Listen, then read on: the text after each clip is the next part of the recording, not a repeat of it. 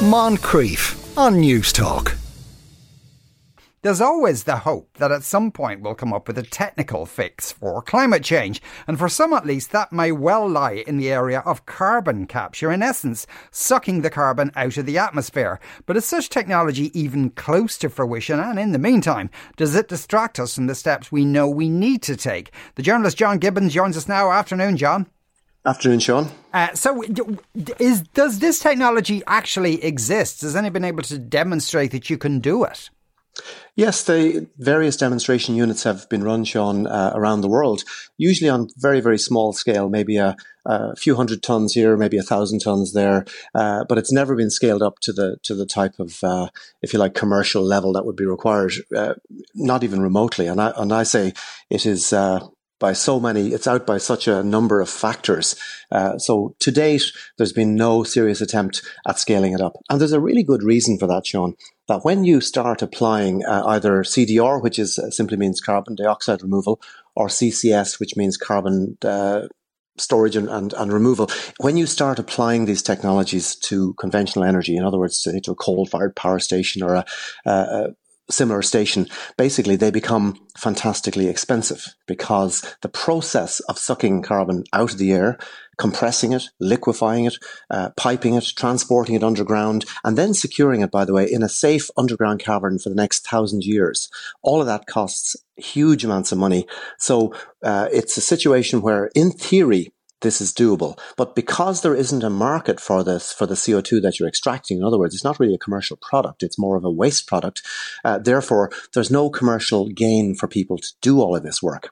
So mm. what they like to do instead, Sean, is to talk about doing it. And that's really what we're talking about here is that what you found, for example, with the IPCC, uh, which is a funny old organization because people always assume it's a scientific uh, conference, the Intergovernmental Panel, but it's also got loads of uh, government people involved. It's got loads of economists involved, and they've got all sorts of interesting other agendas. So, for example, in the IPCC report that sort of shoehorned uh, CCS or CDR back onto the agenda, uh, it was led by a Saudi delegation of 10 what they call very experienced negotiators. And the Saudis, along with other petrostates, are really keen on this technology. And of course, the reason that they're really keen on this technology isn't because they've managed to bring it up to scale, isn't because they've any idea who's going to pay for it or what effect it will have, simply because it means that if we can talk about uh, techno fixes for another 5, 10, 15, or 20 years, they can continue digging up, drilling, and selling oil and gas for another 10, 15, or 20 years. Mm.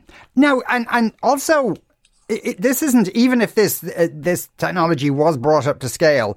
This wouldn't be that we have these devices all over the world and the entire planet becomes clean. Uh, these things are more kind of site specific in that in, in example yeah. you gave.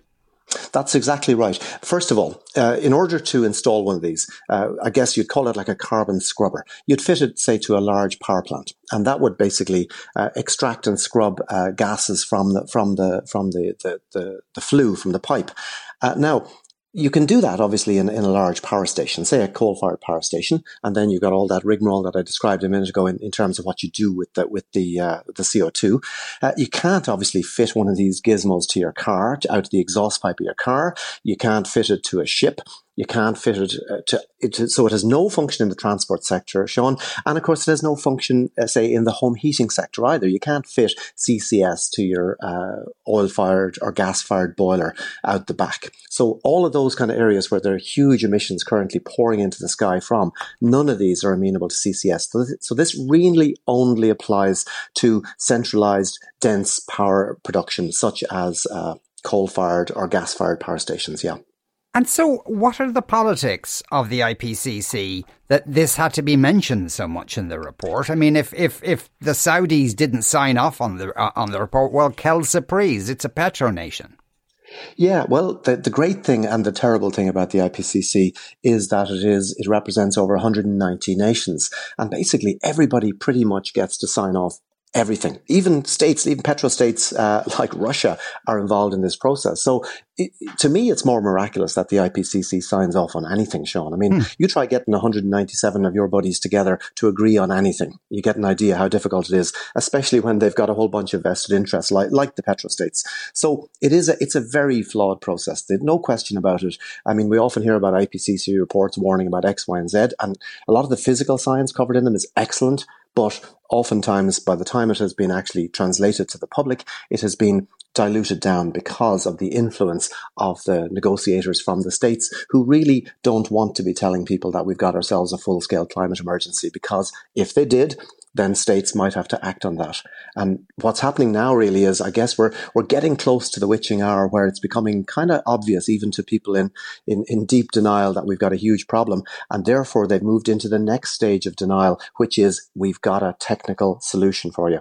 And I've often think of this as, as something like uh, going to the doctor, uh, you're a smoker, and the doctor says, well, I guess the choice really facing you is uh, that you need to switch to filter cigarettes because I just find they're, they're so much easier on the throat than uh, untipped cigarettes. So essentially the, the, the petroleum industry, if you like, is offering us filter tipped cigarettes instead of the regular ones. In terms of the impact, Sean, on the environment and the impact on the global climate, it's as irrelevant as that, frankly.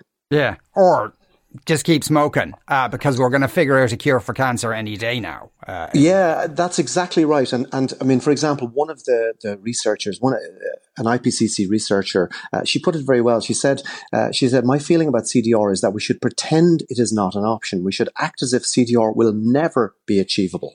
And she said we should we should make our policies as if it wasn't an option. And her point is what's called the precautionary principle, because she said, let's say we bet the shop on CDR, which co- countries like Saudi Arabia and other oil nations would like us to do and let's say we're wrong, which by the way, there's an excellent chance that we will be wrong, then all is lost. So her point is exercise the precautionary principle, which says you don't invest, you don't put everybody's future based on a technology that doesn't exist, has never existed at scale, and that nobody has any idea, Sean, how to pay for. Because to put this in sort of context for your listeners, to give you a sense of the, the scale of the challenge we're looking at here, human actions are emitting somewhere between 36 and 50 billion tons of greenhouse gases a year. Now, that's an awful lot of greenhouse gases. So if you were to capture even 1 billion tons of CO2 out of that, that would be a massive exercise. And yet, what would it be?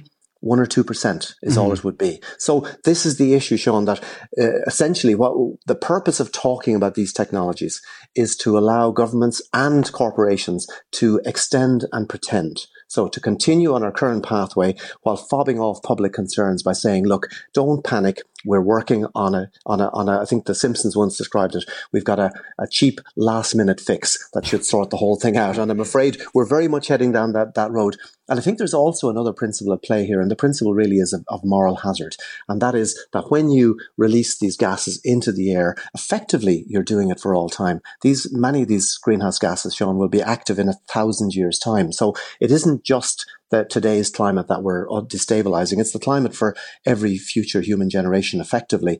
And therefore we're, we're sort of extending, if you like, into the future and impacting kind of every future generation. Now that's where precaution comes into it. We really need to be aware that we're, we're limiting the options for, for our kids, for our grandkids, for every future generation. They're what's called atmospheric space. In other words, where do they get to dump their emissions? Because there's no question, human actions are, there's going to be emissions associated with human actions, uh, because it's impossible to go to zero. The question is, we need to, we need to be heading from 50 million or 50 billion, excuse me, uh, towards zero. But the question is, the more this generation uses up, Sean, we effectively mean that the next generation are set really crazy, impossible targets. But worse than that, targets that they can never meet. And the problem, as we know, uh, and again, the, the science side of the IPCC, which is very good, this tells us, for example, that once we hit, say, two degrees centigrade of warming, which, as you know, isn't too far away, probably looking at the mid 2030s, that will tip the Western Antarctic ice sheet into irreversible collapse, uh, which isn't a good thing because that's three meters of global sea level just with that one chunk of ice off Western Antarctic. Now, this is one of a whole series of tipping points that are coming our way. And what the petrostates would like you and me to believe is they have a cunning plan. Mm. Just please give us another five, ten, maybe 20 more years of burning this stuff like there's no tomorrow. And honestly, trust us. We will, we'll, we'll come up with a, a, cheap wheeze to fix the whole thing. Now, I wouldn't bet my life on it. And I sure as heck wouldn't bet my kids' life on it. Uh, do, do, but do other nations, especially the bigger nations, are, are they inclined to believe this uh, this line from the uh, from the petrostates?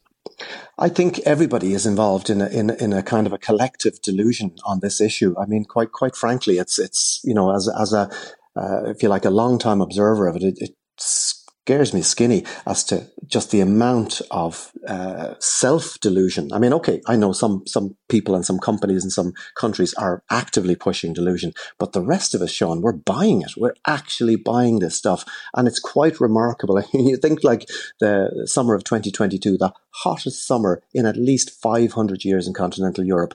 The, the, the rivers of mainland Europe, from the Po in Italy to the Rhine in Germany, they haven't recovered. They're just, we're now facing drought conditions in 2023.